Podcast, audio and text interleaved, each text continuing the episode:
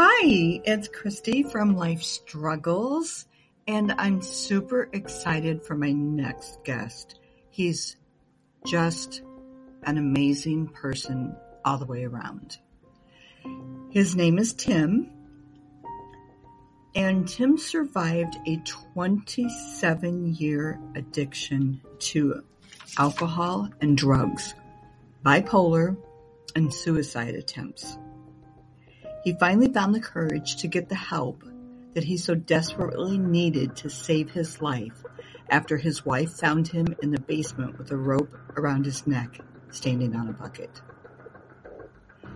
This story will touch your heart.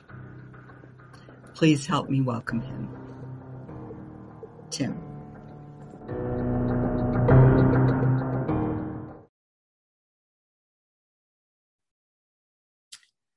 Hi, today I have a special guest that I've been waiting and very excited to listen to and talk with, and his name is Tim. So please help me in welcoming Tim. Hi. Hi, Christy. Thank you for having me. I really appreciate it. I'm so happy to have you here. So tell me, what is your biggest life struggle? My biggest life struggle would be myself. Yourself myself. Interesting. Is there self love problem or a self hate problem or both? Um, and I think that stemmed from my my bipolar. Okay. I really do. Um, tell me about your bipolar. Okay, so at, at, the age of 14, I was diagnosed for, with bipolar. Um, mm-hmm. I was always up or down. I was either 100 miles an hour or I was, I didn't have no emotions. I didn't want to do anything. It was never no in between with me. Mm-hmm. Um, like I remember being a kid when when Christmas came around, I would get so excited. I would actually get sick 10 days before Christmas. Really? And actually have the flu and have a fever because my my emotions were so high for Christmas. Every year for like seven, eight years in a row from the age of like five to 12, I would get actually physically sick the week before Christmas. And my mom always just thought, you're just so excited for Christmas.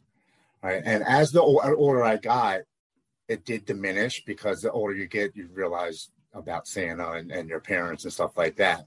Mm-hmm. But as a child, I was so excited. And if I didn't get something, I would be so sad to where I didn't want to play. I didn't want to go out with my friends. I just wanted to be in my room. And my mom, we're talking early 80s. So my mom, we didn't really know There wasn't anything. a thing called bipolar.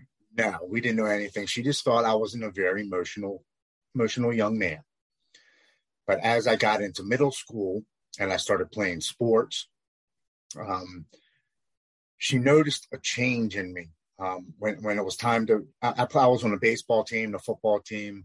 I was almost a professional skateboarder, so I had a lot of athletic talent. Um, I was a junior Olympic boxer, so I, I did a lot of things in my teenage years. And when I won, the high of winning would stay with me for almost a week. But when I lost, I didn't. I, I, I don't want to play football again. I don't want to box again. I don't want to play baseball again. You know, I throw away my skateboard.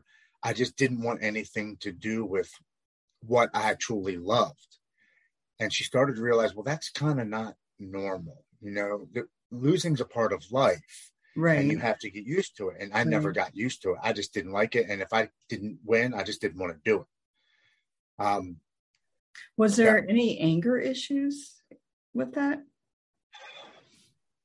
It was not really anger, but it was more I would put everything on me. It was always my fault. Okay. I would always make me the center of attention of, of the blame of the reason why my football team didn't win. Maybe I didn't catch that ball. If my baseball team didn't win, maybe it's because I didn't throw enough strikes. I would always take the full blame rather than the team itself. I would always make it about me, a self self-centered kind of a like of a, like your ego took over yes Yes, I've always had a big ego. I, I really have my, my mm-hmm. entire life. I always have. And um, that's one of the things I've learned to get over in my sobriety. I still have it, but it's not as huge as it was. But at the age of 14, my mom was like, there's there's something going on because when you're sad, it, it, takes weeks for you to come out of your bed. You don't shower. You don't want you, you don't want to get your hair cut. You don't want to hang out with your friends. So they ended up taking me and and talking to a psychiatrist and a psychologist, and he ended up doing some tests. And how many years was that into? I'm sorry. At how many years was that into before that happened? Um, so probably I started all my sports at eight. So by the time I was 14, so seven years. Seven years before you got diagnosed.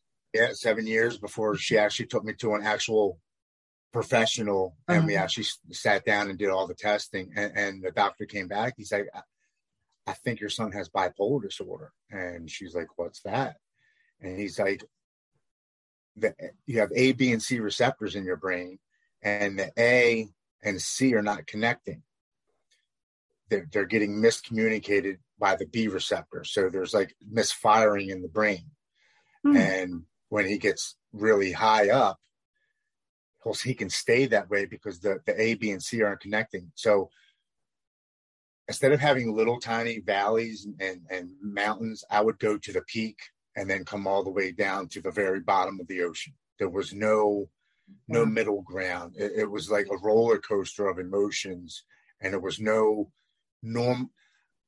I want to say normal emotions because um, normal people wouldn't act the way that I did. Um, so when he came out and said I had bipolar, my, my mom did not want to hear that. No, no, my son, there's nothing, he does not have a mental illness. You know, he's just a very emotional kid. He's very passionate about what he does. You know, he, he likes to win because he, he's very outgoing. And so she denied it from the age of 14 till the age of 16. So I, I was not put on any medicine. She figured she could take care of it at home. Um, keep playing your sports. You know, I'll talk to the I'll talk to the coach, let them know that you're just really into the sports and you really want to play and you really want to win. And maybe they can talk to you. So for two years, nothing nothing was done. So actually, kind of, more like nine years then. Yeah, technically, but at the age of fourteen, right. I was actually right. professionally diagnosed. Right. So at the age of sixteen, um, going into eleventh grade of high school, I actually had five close friends of mine commit suicide. Wow. Age 16 and 17. Yes. Wow. Um, within five months. That's insane. It, well, it made the it made the it, it like made that, the, yeah no it made the it made the national paper down here um, on the east coast because they they called it the Parkville curse. I live in a, a county called Parkville, Maryland, and they called it the Parkville curse. And um, were, were any of these planned together? Like, did these boys? No, but that's what they thought. They first thought it was like a a uh, a, a, cult, like they were killing each yeah. other because they had an agreement to do it. But three of my friends, two of them killed themselves because their girlfriend broke up with them. One of them killed themselves because their parents had to move to Michigan and he didn't want to move because all his friends were here in Maryland. One killed himself because he rear-ended somebody in his brand, uh, not in his brand new, but he had a 1968 Camaro that him and his father worked on, and it was all done and refinished. And it was the first day he took it out, and I guess he lost control and, and hit somebody with the ass end of his car. He went upstairs and, and shot himself with a shotgun. And oh my gosh, yeah, like and it was. And you don't think that there's any like they never talked to each other about that or got ideas from each other or anything? So, like, out of the five friends, I see, were I they friends? The, were they friends too?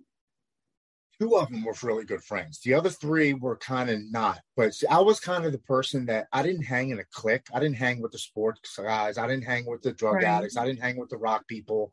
I hung out with everybody. I was one of like the popular kids in school. Okay. So I hung out with a lot of people. A lot of people knew me. I was very friendly and very outgoing, and and just, I had a I had a pretty cool house. We had an in-ground pool, so I always had parties at my house. So everybody kind of liked hanging out with me. I was kind of like a social butterfly in high school. So in other words, you weren't in one clique. Correct. Yeah, I hung out with everybody. It just depended on who I felt like hanging out with that weekend. That's who I hung out with. Um, so I knew them from different different cliques, as you would as you will say. Um, what so size were, town was this? Size town? The size of the town. Um, Hartsville is actually one of the bigger counties in Maryland. Um, probably two, three hundred thousand people in our county. I mean, it's but, pretty. But, so when you said these five kids, were you talking about in the county or in the town? School. Okay, so that's the same high town. school. So in one town. How big was maybe that? Maybe 10, 10 square miles. Population wise. Maybe five thousand. In our in our in our, so in that our you know what I'm sorry, but I think that probably gave some ideas.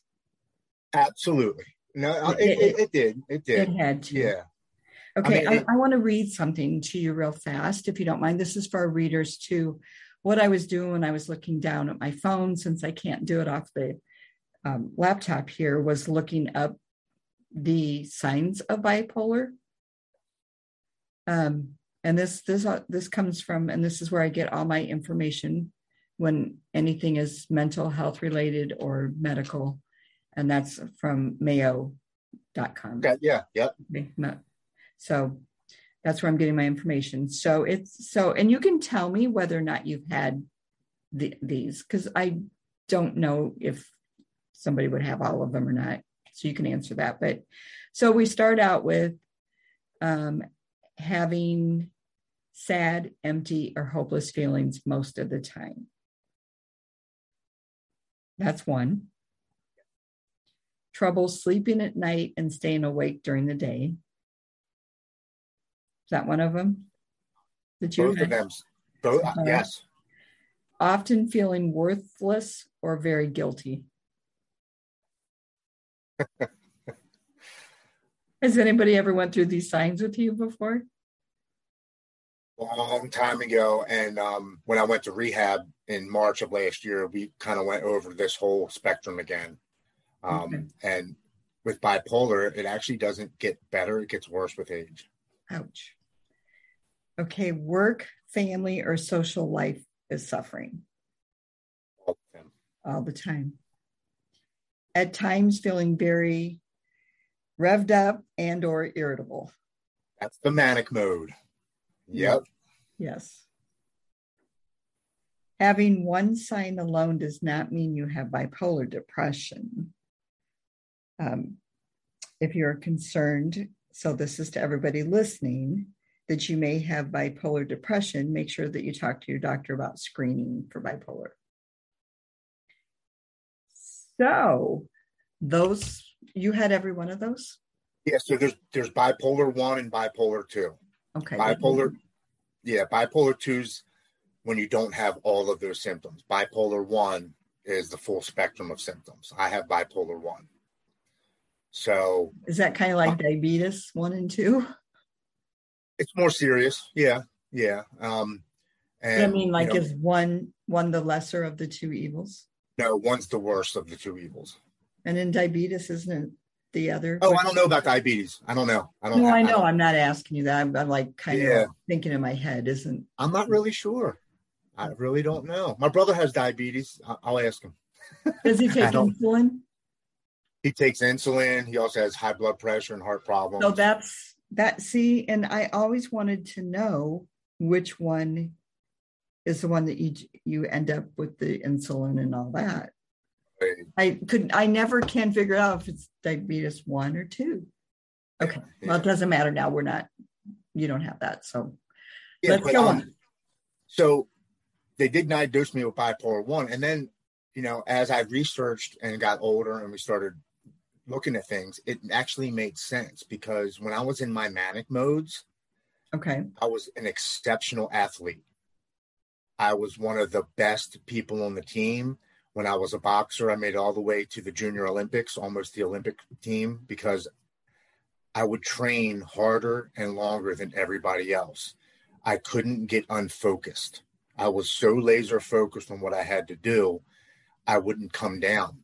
That would lead me to not sleeping for hours. Uh, and if I did fall asleep, I would have racing thoughts of thinking about what I had to do the next day, and I couldn't really get a full night's sleep. Gosh, that almost sounds like somebody on cocaine or something. Yes, no, it it really is. Like you can't close your eyes, and as soon as you close your eyes, you have all these pictures and images going through your head about what's going on in your life and what you have to do, and how how you can try to solve them or fix them, or or how how you can do that. That's been all the way like that my entire life up until March 5th, 2021, when I got sober.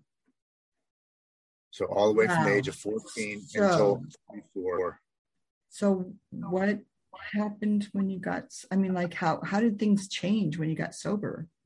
What did that have to do with the bipolar? Or didn't it? Medicine started to work because I wasn't doing drugs and alcohol. Okay. As long as you have drugs and alcohol in your system, it doesn't matter how much medicine they give you, none of it's going to work because the drugs and alcohol are in your system. Gotcha. But I always denied that. And I never told the doctors I did drugs and drank alcohol. So they would always switch my medicines. Well, this isn't working. Let's up the milligram here. Oh, you've been on that for six months. Okay, well that maybe that's just not for you. Let's try this medicine.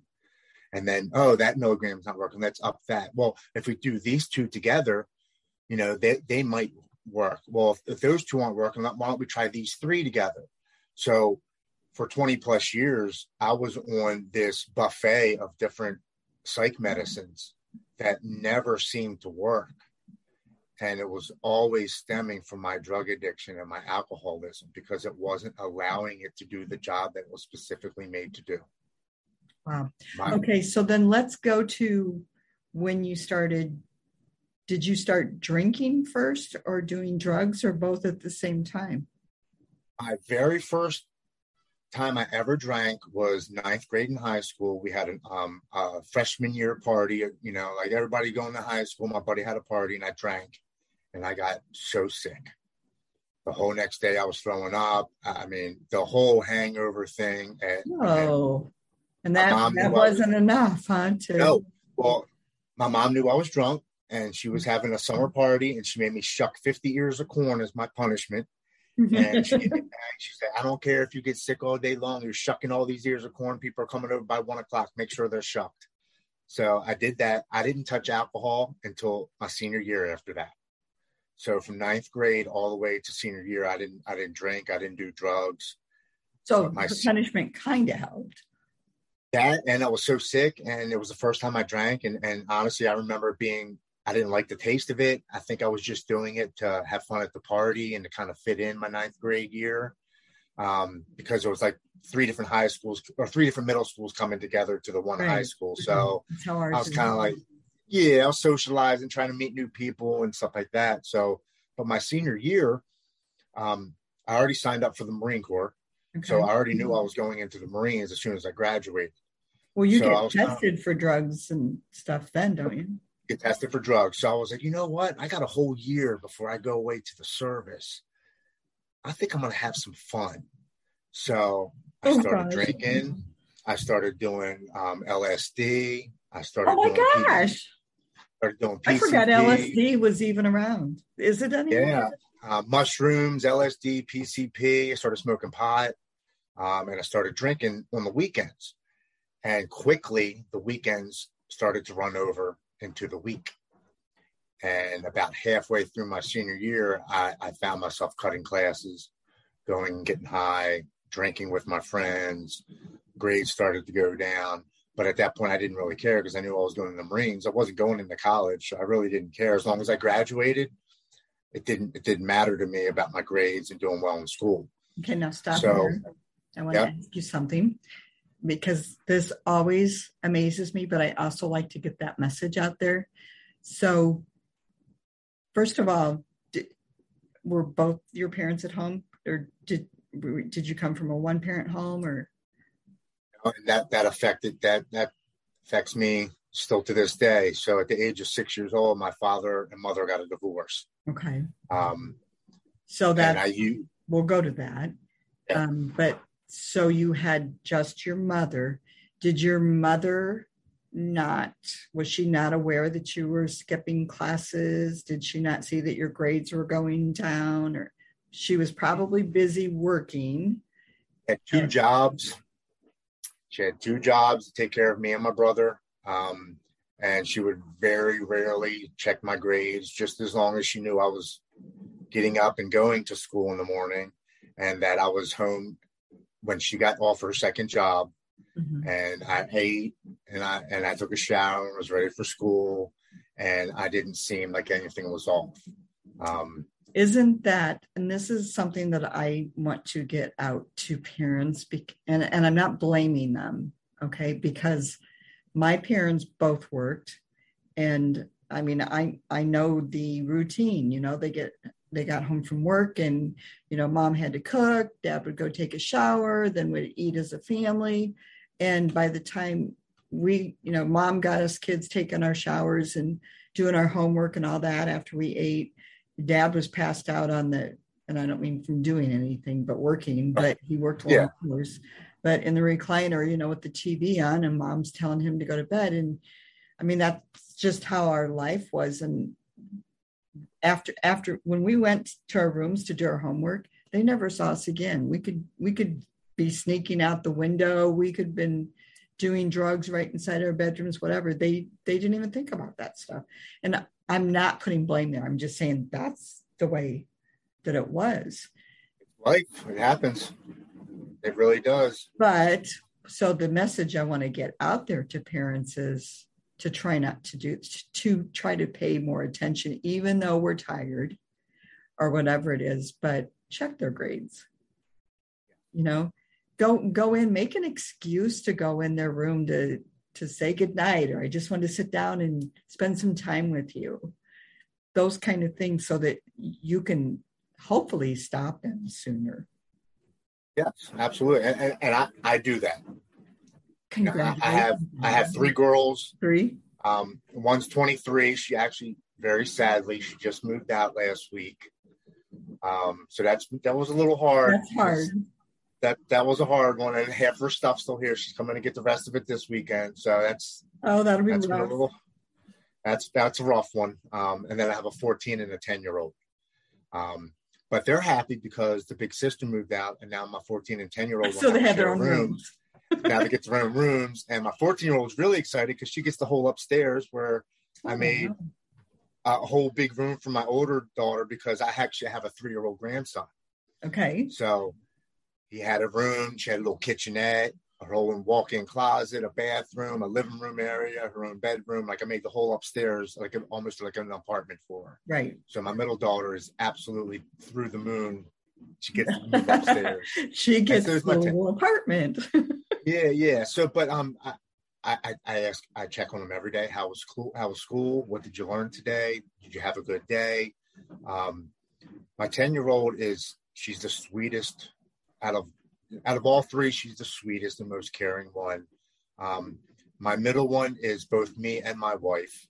She's a little sassy, but she's very caring, and um, but she doesn't have that many friends. Kind of like my my wife in high school, she hung out with her own group of friends, where I hung out with everybody. Everybody, yeah. And then, and then my oldest daughter is a spitting image of me, but a female. Um, she actually has bipolar. Does she? Um, and, and yeah, she oh, does. You know what? That's one thing I didn't see on there. Is it genetic? Apparently, it is because apparently my my mom's father, who I never met, um, he died at the age of fifty two. He died before I was born. He actually had mental mental disorder. He had bipolar and schizophrenia. And now, how did else. they know that? How did they know he had well, bipolar when that wasn't even a thing? maybe maybe he didn't say they said bipolar, but he had schizophrenia, multiple personality, and some and something else. Um, and then as my mom met her other sisters on that side of the family, they said, "Be thankful you didn't grow up with that man because he was an alcoholic, he was a pedophile, and he beat he beat your mother up." So. And you think that came from bipolar, being bipolar, or schizophrenic too? probably schizophrenia. I mean, and to be that nasty of a person, um, you know, and, and I, I kind of wonder if my addictive personality also came from that side of the family as well. So um, they did have addiction too. Yeah, a lot of my a lot of my cousins, a lot of my aunts and uncles, um, actually on both sides of my father and mother's family. And it's and it's funny because my mom never done never has done drugs in her entire life. She drinks a beer like once every five years, and she doesn't even finish it. So she's never really been an out. She never really drinks alcohol. She was actually a professional bodybuilder when I was growing up. So my mom was extremely healthy and, and fit. And my father was a police officer for 36 years. He would drink on occasion. Um, he never really had any issues with alcohol, and he never did drugs himself. And so, okay, well, first of all, I want to tell you what I found. And then I'll ask you that other question. It says bipolar disorder is frequently inherited, with genetic factors accounting for 80% of the cause of the condition. I didn't know it was that high. Wow. Yeah. So that's that's pretty high. Um, it says if one parent has bipolar disorder, there's a 10% chance that their child will develop the illness. So there you go. Um, Yeah. so the other thing I wanted to ask you, since we brought your parents into it, and I know we're kind of going, but I, I really want to cover this stuff. Um, did you see your dad often? Was there a good relationship there? No, and there still isn't. Um, Mhm. So at the age of six, he left, and my brother's ten years older than me. So he's Oh, wow. actually 10 and a half. He's almost he was almost seventeen at the time when my father left. And um, I remember as a kid, my father leaving and him telling me all the time, "I'll come back next weekend and pick you up, and we'll go to a park, or you can come spend the night with me." And I cannot tell you how many times I had my bags packed waiting at the front door and my mom would get the phone call your dad's not coming again this weekend. He had to work or something else came up. It happened so much as a child that there was a point when my dad said he was coming to get me. I didn't even pack anymore because the chances of him coming to get me i knew were slim to none and it really affected me Right. it made me feel as if why wasn't I good enough for my dad to stay around, but he stayed around till my brother was almost 17 years old? Was I the reason that him and my mom got a divorce? Why didn't my dad love me? What's wrong with me? Um, So now that you're an adult, have you talked to him and ever asked him those questions? so when I when I got out of the Marine Corps at 22, I bought a house on the same street as him. We were literally 30 houses away in townhouses. And I lived there for five years and I saw my dad three times.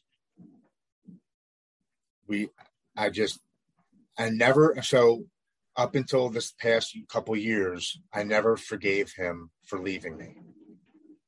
I always blamed him. Well, why didn't you love me?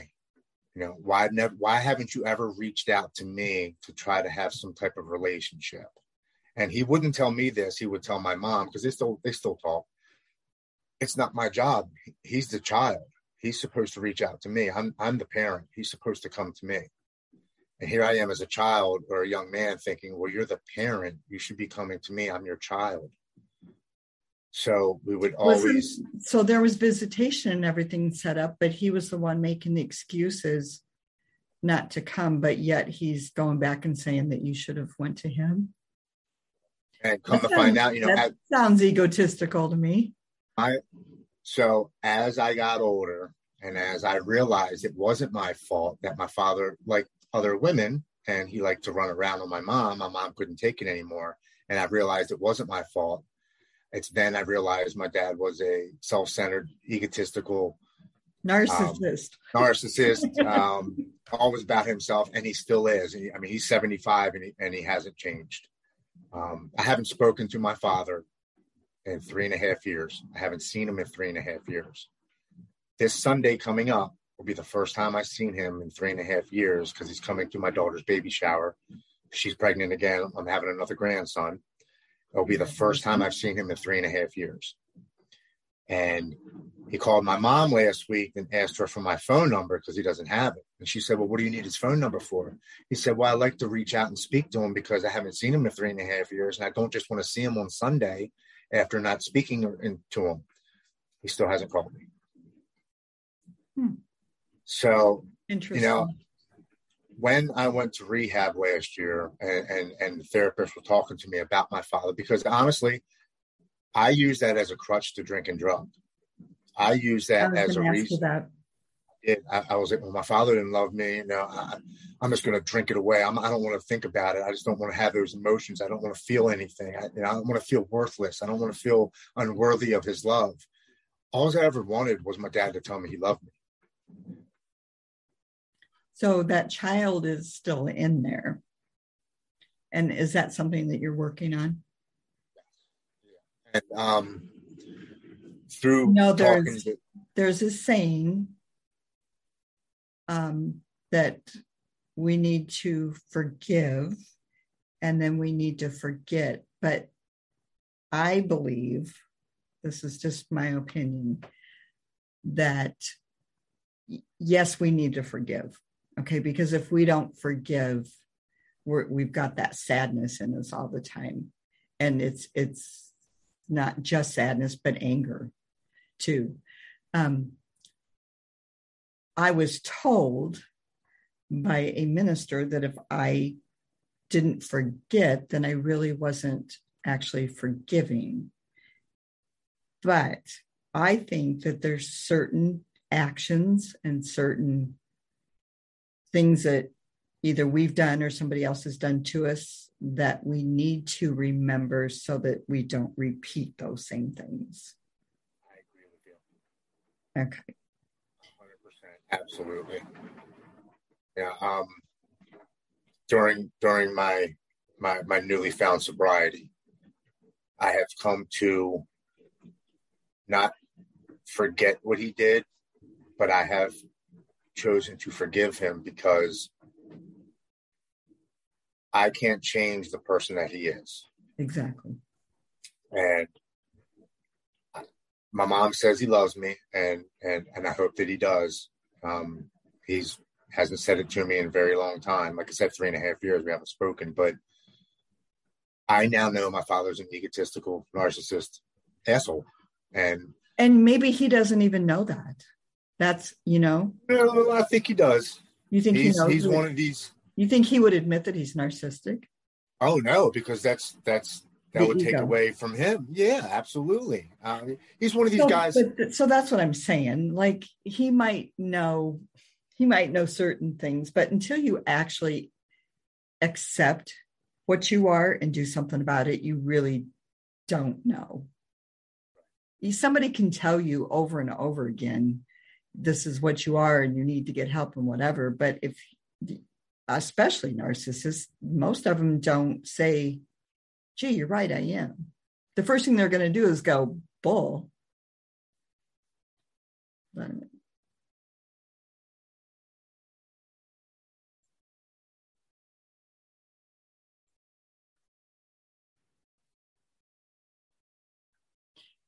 Okay, so anyway, we were talking about your dad and how that made you feel and this is something you're still struggling with too, correct? It is. And and it wasn't until I got sober um last year and and really started to dig deep mm-hmm. into the why into the why I did drugs and why I did why I, was an alcoholic what was I trying to suppress? What was I trying to forget?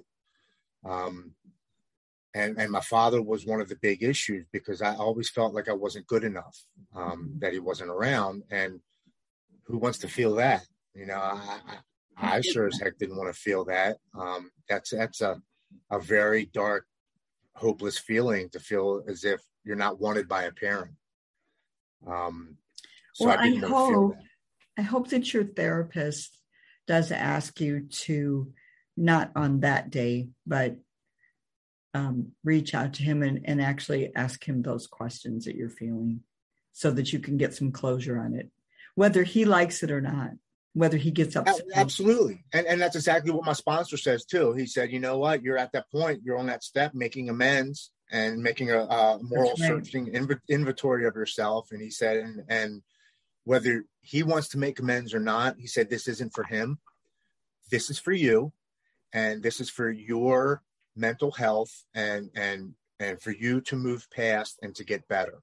Right. So I came to the conclusion over the last year that even if I don't get that I'm sorry, which I'm not looking for, but it would be nice. Um, even if I don't get, son, I've always loved you. I need to let him know how I feel and how it's made me feel exactly. over the last 30 some years. Exactly. Um, that would be a huge weight lift. That would be one of one of the things that I am still holding on to that I think will free me a little bit more into my sobriety.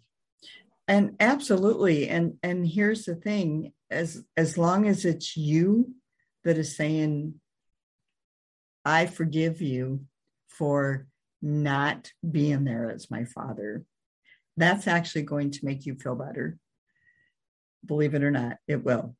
And I, it, I, know. And you yeah. know what? Once you do your stuff, it's all on him. Yes. And, and, you know what? And that's what my sponsor said too. That's exactly what he said. He said, Remember this, you're doing this for your health. Right. He said, It's not for him. It's not to let him off the hook. Right. It's not, he said, This is for you and you only. And he said, And don't have expectations. He said, Because they'll only let you down. Exactly. He said, Go, go in there, tell him what you want to tell him, tell him how you, it made you feel. He said, And then at that point, you let it go. Or you try to. Okay, so now let's go back to your all your partying before you were going into the military and and how that escalated. Yeah, so um, like I said, I started on the weekends. I found myself cutting school, um, going during the week, and then um, I knew I was going into the Marine Corps, so I, I stopped doing all the drugs. Um, I had about two months before I was going in, so all the drugs completely stopped because I knew I was. You had that tested. figured out, didn't you? Oh yeah, I, I, had it. I had it down to a plan. I was like, I'm going to have fun this year because next year shit's going to hit the fan, and I I, I get really got to get serious. So I thought it was a phase. I figured I was getting it out of my system. I was doing what normal 17, 18 year olds did. Whatever and, that um, is. Yeah, exactly. so, but when I when I got into the Marines, the drugs 100% stopped because we got tested and it just could. But the alcohol, the alcohol consumption escalated 10 times fold. You know, I wonder why the military doesn't watch out for that more often because there's so many that I mean, I know that drinking is a a legal natural thing, but they really do need to keep a better eye out on those that are abusing it so that they can get them help before it's too late too. It was it was almost encouraged. Um, was it? their motto was if you're old enough to take a bullet for this country you're old enough to have a cold beer. And we would go to the local bars and their only rule was you couldn't sit there with the beer in your hand in case the authorities walked in you had to take a drink and sit it on the bar table or or oh so bar. that was even if you weren't of legal drinking age then? I was 18 so 18 well, 19 20 okay. So because yeah. when i turned um 19 it was drinking age. And when i turned 20 they moved it up to 21 so they they grandfather clocked us in the ones that were oh, able wow. to start at 19 Okay. No, for us, for me, it's always been 21. It's always been 21. Okay. Yeah. But so I was 18, 19, and 20 in the service. And, and, and the only rule was you can't stand there holding it with a beer in case the authorities walked in. But they would serve you well, they even long. allowed you to be illegal. Yeah. Yeah. Like I said, they encourage, we would see our sergeants in the bars and they would say, just make sure you're up at 3 a.m. to go running. So maybe they thought that helped you guys cope too. Cope, and, it was like a rite of passage. Um, okay. I, kind what of. What is that? Well, so being in the Marines, um, again, that's an ego thing because I wanted to be in the hardest military branch out of all the branches. Um, they had a they had a stigma about when you're in the Marines, you're, you're a Marine. You know, you're not a soldier. You're not an right, Air Force right, cadet. Right. I got you're a family Marine. Marines. Yeah, and um, that we were held to a higher standard, so we were expected to be all in all the time, which my bipolar exceptionally helped me in the Marines. I was always top five in my class on everything. Um, I, I, was I was squad leaders. I was guides. I got I was in charge of the guys.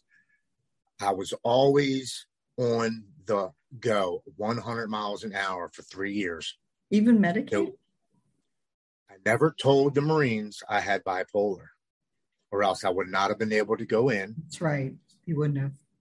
And I never took medicine for three years. So from 18 to 20, I was unmedicated. Gotcha. So I was on a full manic cycle for three years. There was no off. I had no off time. So when I got home at the age of 20, and, and I did six months in Somalia. Um, it was not during wartime, it was during peacetime, but it was right after 95. And um, I still, we were shot at. I saw dead bodies. I, I mean, I saw it all. I just wasn't physically active in firefights. I didn't actively kill anybody, but I was still in that situation. When I got home in 95, you just didn't you but you just said you saw it all which is traumatizing. Oh yeah. Yeah absolutely. I mean i, I saw dead bodies dead people burnt bodies blown up parts. I, I, I saw it all but i my personal I, w- I was never shooting at anybody. Nobody shot directly at me but i was in that i was in that zone i, I mean i was there and um when i got home at the age of 20 my mom let me move back into my house, into her house, because I, I was obviously I was still 20. And um, the first month, I was kind of like, you know, man, I don't have to get up at three o'clock in the morning anymore. I can sleep in. My bed doesn't have to be square. I don't have to straight, dress a certain way. I don't have to eat certain things. And that first month was kind of like, like relief. Mm-hmm. It got into the second and third month, and my manic turned into depression. Wow. Yeah. I started to realize I was no longer in the service. I now have to take care of myself. I don't know what job I'm going to do. Um, I don't know how to take care of myself because I thought I was going to be in the service for a very long time. So why did why did you not stay in the service? Um, after my third year, um, I had broken my ankle three times within three years and I was 03, 0311 infantry. So it's the hardest, one of the hardest MOSs to have in the military branch. And they told me I was no longer uh, physically fit to continue my last year of service. So they gave me an honorable discharge and they sent me home. Okay. So that would be that affected me as well too because I was like, man, I only had 11 months left. I couldn't complete my four year contract. I kind of feel like I wasn't good enough for them to keep me on for 11 more months. Um, that was weighing heavy on me. I was home now. I don't know what I'm going to do. Here's here's my thinking. I don't know what to do with the rest of my life. I'm 20 years old, and I'm thinking I don't know what I'm going to do with the rest of my life. Um, I got extremely. You do depressed. know and realize that even at 25, most people don't. They're not even mature enough to know what they're going to do and you know, I just saying? found out past last year what I want to do with the rest of my life, and I'm 44. I know, but my my thing is, what the hell are they doing? Saying at 18 you're legally an adult and can make adult decisions when it's bullshit. You're, not, you're, you're not mature enough. You haven't that's why long enough. That's why the military takes you at 18 because they break help. you down and they build you up the way that they want. They change your perspective on everything. They change the way that you think, and they, they want you to think like them. And it, it really did change me. Um, when I came home, my mom, she, she'll tell you this. She said, the Marines is what really took you over the edge. I sent them a strong young man, and they sent me home a broken young boy. And she'll say that to this day. She said, What you had to go through broke my son. She said, You are not the same person that I sent in there at 18 years old. And she said, That's when my addiction really kicked off, is when I got home. That third month, when I got home, I was suicidal. Um, I, I took my father's, my stepfather's gun and I put it in my lap and I was contemplating using it. Luckily, at that time, I had a girlfriend, and I called her and I told her, I said, "Hey, I don't know what to do. I, I'm sitting here with the gun on my lap." And she came over within five minutes, and she put it away, and she talked to me, and I told my mom how sad I was. I never told her about the gun. I didn't want her to freak out. I guess. Um, and well, at the age worried of, all the time. Exactly. At the age of 20, almost 21 at that point, is when I went back and saw the doctors. Um, and I got back put on medicine after three and a half years of not being on medicine. Um, at that time, I, I, wasn't doing drugs yet mm-hmm. when I mm-hmm. first came home, but I, I was drinking some, um, but not as much as I was in the Marines and not as much as I was my senior year in high school. That took about a year for me to get back into really drinking because I started to hang out with my friends again because I'm home from the military. I'm reconnecting with my old friends from high school. They're all still doing the same thing as when I left high school. They're all still partying and having fun. And I was like, you know what? I'm going to have some fun again. I, have been away for three years and very strict life, and I'm going to go have some fun. Well, that fun turned into the next 25 years of my life. Okay, it, then let's go from that point. Wow. Yeah. Um, I came home. Um, I had a girlfriend for about uh, 10 months. We broke up and um, I met my wife, whom um, I've actually went to middle school and high school with. So I grew up with her. I did, we, we weren't boyfriend and girlfriend, but I grew up with her in the neighborhood. I knew her. Were you even and we met. Were you friends? Yeah, we were friends. We actually were friends in high school. She actually dated one of my real good friends for all four years of high school. So that was my girlfriend's buddy. Was, she was just one of the, she was one of the guys. When we hung out, she was always with them. She was one of the guys. Um, she liked to party back in the day, so we, it was kind of like hanging out with a, uh, a friend. Um, uh, just, I just want to ask you something real quick. So, it is that guy still your friend? He is, but he moved to Oregon. I haven't seen him in 20 plus years. Okay. Because one of the standards is doesn't matter how much time gone is gone, you don't date your best friend's ex. he didn't have a problem little, with it. He never said anything to me directly. Yeah. Um, he was one of the nicest guys I've ever met in my entire life. He still is. Yeah. Never confrontational. I don't think he ever got no fist fight in his entire life he was just one of those really cool sailing mellow guys. Um, he, he was the pot dealer in high school. So the typical hippie pot smoking kind of a guy just wanted to get along with everybody laid back. and laid back and never never confronted me or said anything to me whatsoever. Um, and my wife she's never brought it up that he had ever had an issue with it. By the time i got back he had moved to a different county so he wasn't around. Um, and the, the the more we got into our relationship and got married, had our child, he done moved to Oregon. Um, so that's been 20 plus years. We haven't I see him on Facebook or something here and there. I see some pictures of him, but we've never really connected never after that. Nah, nah, nothing like that. And now it's been so long. It's, I mean, me and my wife been together since 1996. Okay. So uh, she's my wife now. You know what I mean? That, that was high school. You know what I mean? Get, so, but um, uh, I, so I met my wife. Um, we got together. Um, I had some money saved up from the from the military. So at the age of uh, 20, almost 21, when we got together, I went and bought a townhouse. We moved in together. Now, how the um, heck did year. you do that? Was was that? Did you get some kind of just? Did you get disability? No, I've never. I've never asked for disability. I never will. Did they give um, you a settlement? They gave me three years of Montgomery GI Bill, which was like forty eight hundred bucks. Um, and then I say every month, then I got paid. I say um, I only got paid every two weeks, but I would send one paycheck home to my mother. Okay, because... but didn't they also?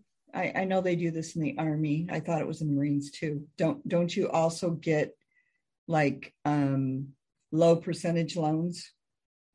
Yes. Yep. Okay. VA loans. Yep. Absolutely. Yeah, that's how I got. I got. Okay. I got a VA loan. Okay. When I got out, and um, it was. I got. A, I mean, the house was like seventy two thousand. It was a townhouse, and I was 20, and I think our mortgage was like 500 bucks because of VA loan. That's high though from when you were 20. Yeah, but you know, I, I was the only one at 20 years old. I thought all my friends had a house. I'm sure. I mean? Yeah, and they were all like, "How'd you get a house?" I was like, "Well, I, I did three years in the military. I saved half my money, and I got a VA loan, and through the VA loan, I was able to buy myself a vehicle, and and we had a nice little townhouse." So after we've been together for a year, we had our first daughter, um, and the drinking at that point was only on the weekends because I had a job.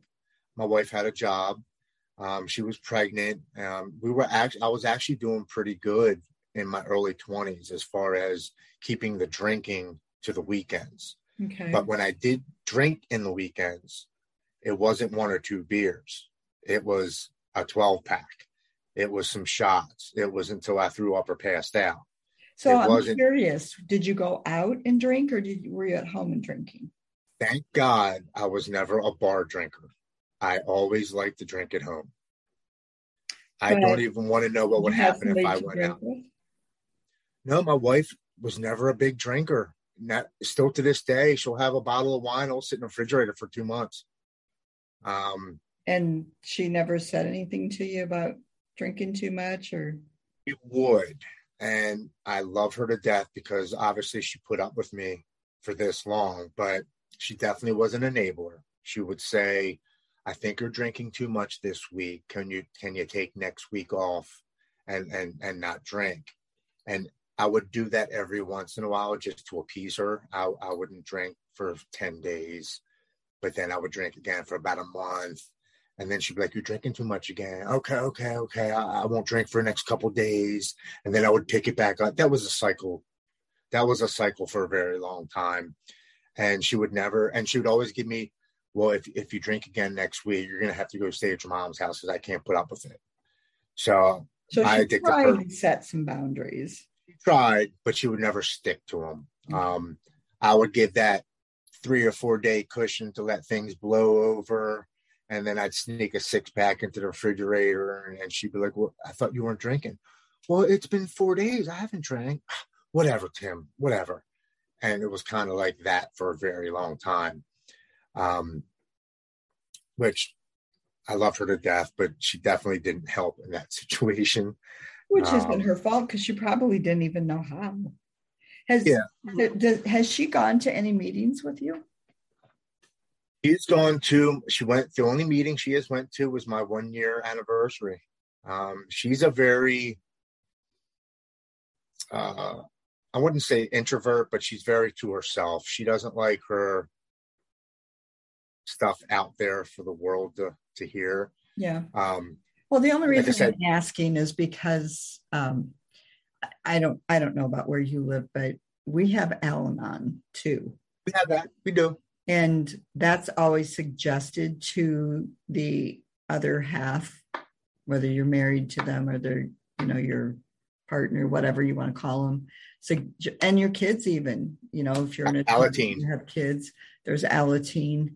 And that's yep. so they don't become an enabler and so that they understand the things that you're actually going through. But so I just wondered if that was. That yeah, was, I, have I've brought it up to her several times, and her her, her response thing. her response every time is, "I don't need to sit around and listen to a bunch of people tell me something that I lived through for 27 years." She said, "I don't want to rehash it." She said, "I, I want to move on. You're sober. You're going to meetings you share. I go to different states and I speak at for mental health and addiction. Um, and she's like, and I, I, I don't want to rehash it. She says, you know, I want to forgive and forget and move on, which for her, that's what, that's what works for her.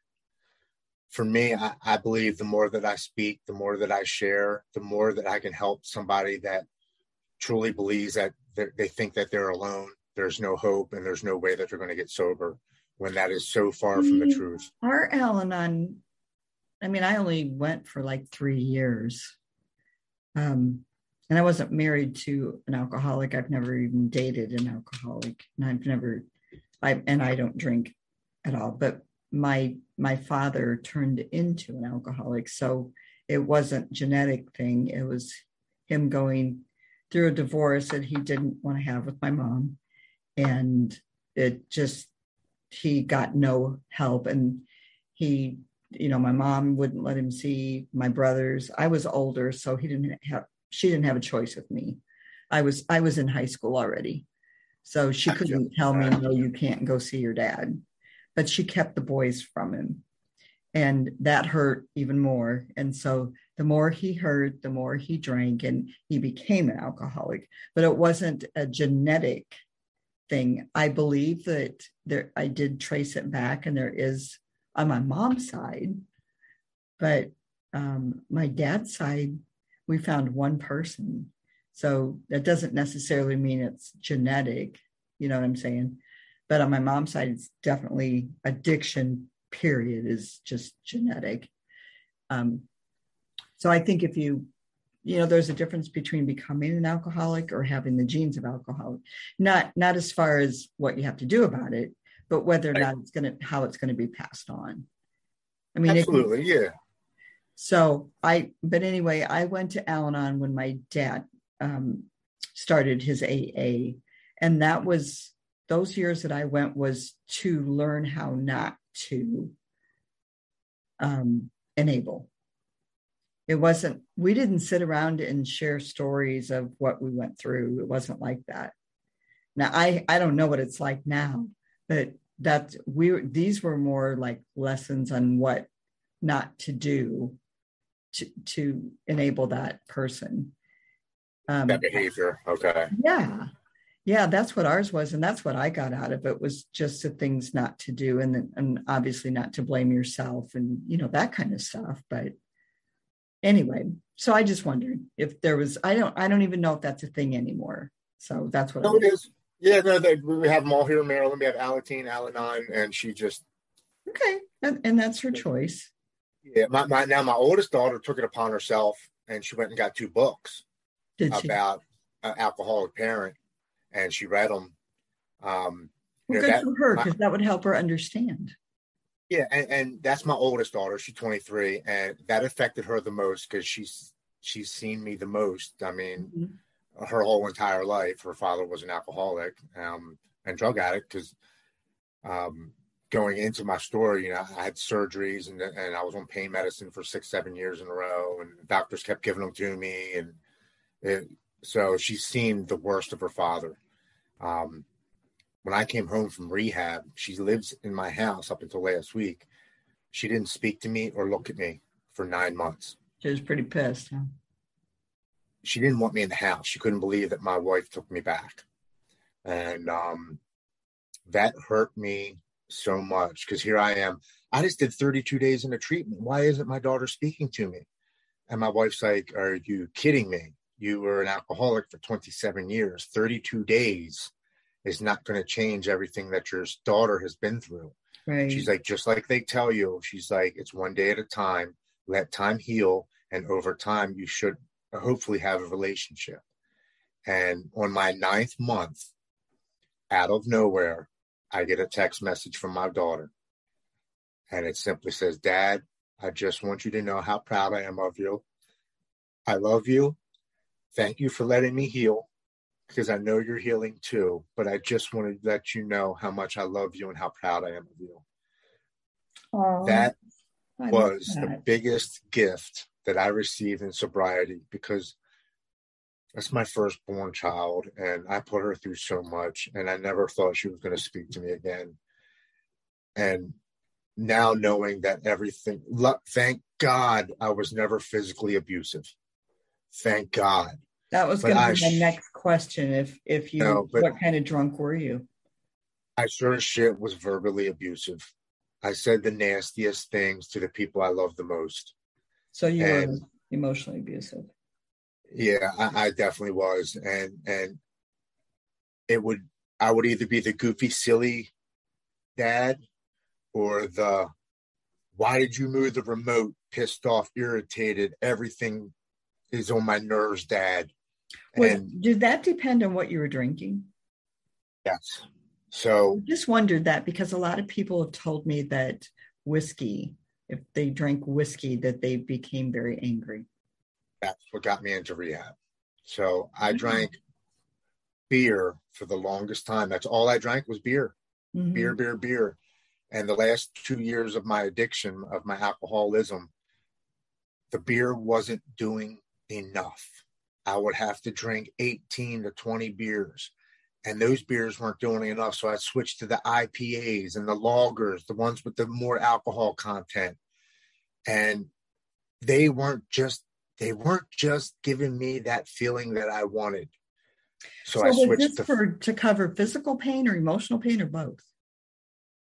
Because you said I you mentioned a little bit you had some surgeries.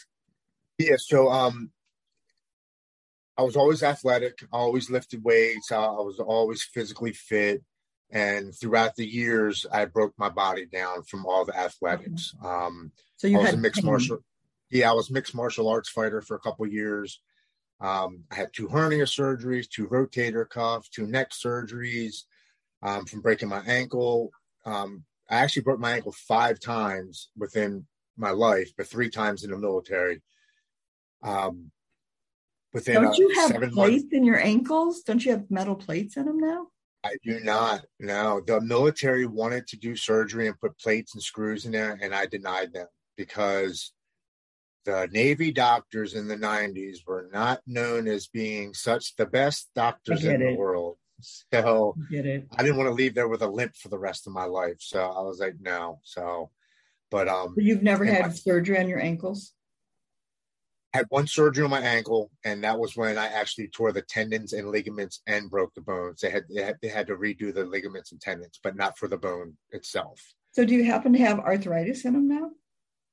My left one gives me problems when it's cold and when it's raining. I, I, I definitely okay. have that. Um, it's actually raining today and it's aching a little bit, but I go to the gym six days a week and that really helps exercise. It really helps it out. Um, if I were not to do anything physical, I probably wouldn't be able to walk down the steps. Right. But I try to People stay. Need to know physical. that too. They really need to stay active, even if that something hurts. I mean, I don't. I'm not saying to overdo it or anything, but you you have to keep your body active or you're going to lose all that muscle tone you you know you lose it faster than you can gain it back right i'm actually i'm competing in in my first bodybuilding show in june oh good for you um something that i've always wanted to do but alcohol and drugs have always gotten in my way and um if i showed was you before it, was it when you were having these surgeries that you got into the drugs heavier just because they were yeah so pain pills? Yeah, when I got into the surgeries, they were giving me oxycodones, Percocets, right. hydrocodones, and it, I literally had five surgeries within like 18 months. And they just kept giving them to me, giving them to me. And and you me, took them and took them and took and, and, being the addict that I was, I wasn't taking one every four hours. I was taking three or four every three hours, you know. And then before I know it, that that month that month subscription was done in two weeks. So let me ask you this: Did you quit taking the bipolar medicine during that time? It, I did. I actually, I went on and off my bipolar medicine all the time. So okay. when I first got back from the Marines, I got right back on it, and I was on it for about three years and it Does seemed to work. Side effects? Only if you immediately stop it. Okay. So it takes about a month for the medicine to actually get into your system to actually start working. So you actually have to have full 30 days of the medicine in your system to actually for it to start working. So if I would just were on it for like six or seven months and I just threw the pill bottle away and just didn't take it anymore, I would have adverse effects. Okay. I wouldn't be able to sleep. I would lose appetite, nausea, vomiting, headaches, um, a whole gamut of almost like flu-like symptoms. And then racing thoughts would start coming back. My manic modes would start coming back. My depression would start coming back, and they would come back more than they were before because it wasn't that that middle ground of the medicine trying to regulate it. It would, it would yeah. be it would be up and down. So I did that on and off for years. Uh, I would do the typical, it's working, so I don't need it anymore. So why do I have to take it if it's working? Well, because it's working and that's why you have to take it. So I would always take myself off of it. I would always take go all down until it was done for that month and, and take one pill, one pill, one down until it was done. And always do the oh, I didn't know I had to renew it. And my wife like that bottle's been empty for a month sitting there. Why didn't you renew it? Because I'm fine. I don't need it. You know, I'm doing great. You know, I'm doing good at work. I'm not having any outbursts. I'm not. I'm not laying in the bed anymore. I don't need it. I'm, but I'm did fine. they continue to give you pain pills? They did, and I actually, I actually was the one that decided to stop taking them. Um, they were giving me so many pain pills, and they kept upping the milligrams. Honestly, the more pain pills that you take, it stops taking the pain away. Right. Um, I was so. How long ago was that? Been almost five years since I haven't taken any any opioid or any type of pain medicine. Okay. It was right around because my I know fortieth. that in the last four years, at least, maybe five, the federal government started going, uh-uh, to the doctor. Yeah. You're going to do blood tests. We're going to check and see how much is in their system. You know, you can only stay on them for a certain amount of time. Yeah, now if you go to the emergency room with a broken ankle or whatever, or say it's a broken arm, they only give you enough for a week, and then you have to go see a pain management specialist Right. with your with your X-rays and everything that's going on. I, they th- put I you think on- that's good. It's it's awesome Yeah. because the way that they were giving me, and I would, like I said, I would go through a month subscription or prescription in two weeks, and they'd be like, "Well, why why you have two more weeks?" I'm like, "I'm in so much pain, it, it, it's just not working." Okay, we'll just up the milligram then. Instead of five milligrams, we'll give you 10. Or if 10 wasn't working, we'll give you 20. And that they kept doing that for close to four years straight. It got to the point where I didn't want to live like that anymore. So I was you not- just made that choice on your own. Well, I tried to take my life, Again? but this time I actually tried. I I was drinking on top of taking pain medicine. Okay. and it, it was actually scaring me.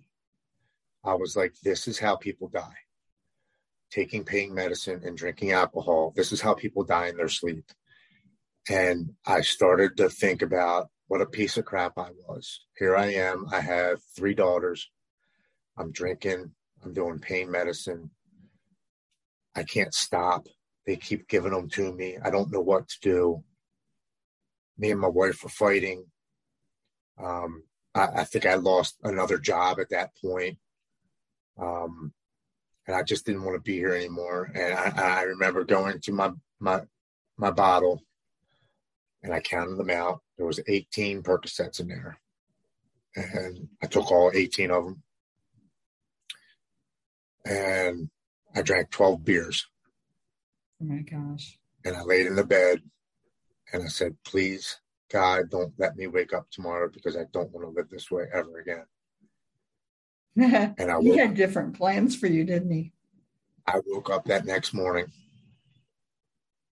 and the second bottle of medicine that I had for the for that month upcoming, I went and I flushed them all down the toilet. And I looked in the mirror and I remember telling myself, I don't care how bad this is going to get. I'm not taking pain medicine ever again. I was sick for about seven or eight days, throwing up, going to the bathroom, the shakes, nausea, couldn't sleep. It was one of the worst, if not the worst, feelings I've ever had in my life of withdrawal off of opioids. And actually, you should have had help with that. So Yeah. you're Well, now I know that you can actually kind of die from that. can die from that. I, I, I, didn't know. Do you, do you do you have um, spirituality in your life? So many things have happened to me So over this you past. So you don't believe in a higher power? I do. Okay, I absolutely. I, there's no other reason for you to be alive.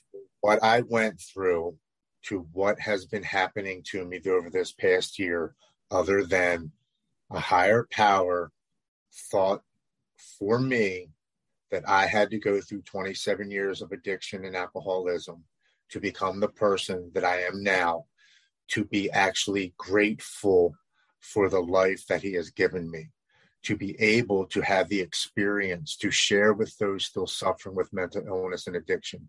Absolutely. For me to be able to understand what they've gone through and for me to share my story of hope and recovery. I was hopeless. I didn't think there was no way I was going to live. I threw, I truly thought I was destined to, to die from this disease of addiction and mental illness. I thought there was no way there was a God if he's going to let me suffer like this. Little did I know that when I asked for courage, he wasn't going to give me courage. He was going to give me something to be courageous for. That's you know, right. When I when I when I asked for bravery, what you asked for. Yeah, he wasn't going to make me brave. He was going to give me a situation where I had to become brave. Yep. I now know that things didn't happen to me; they were happening for me. I never um, was did grateful. You figure that part out on your own.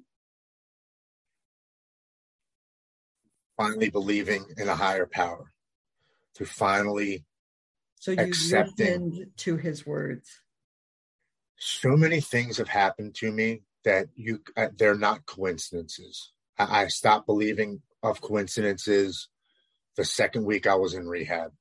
The people that he had me meet in rehab there was this one gentleman that walked around every day and read the Bible.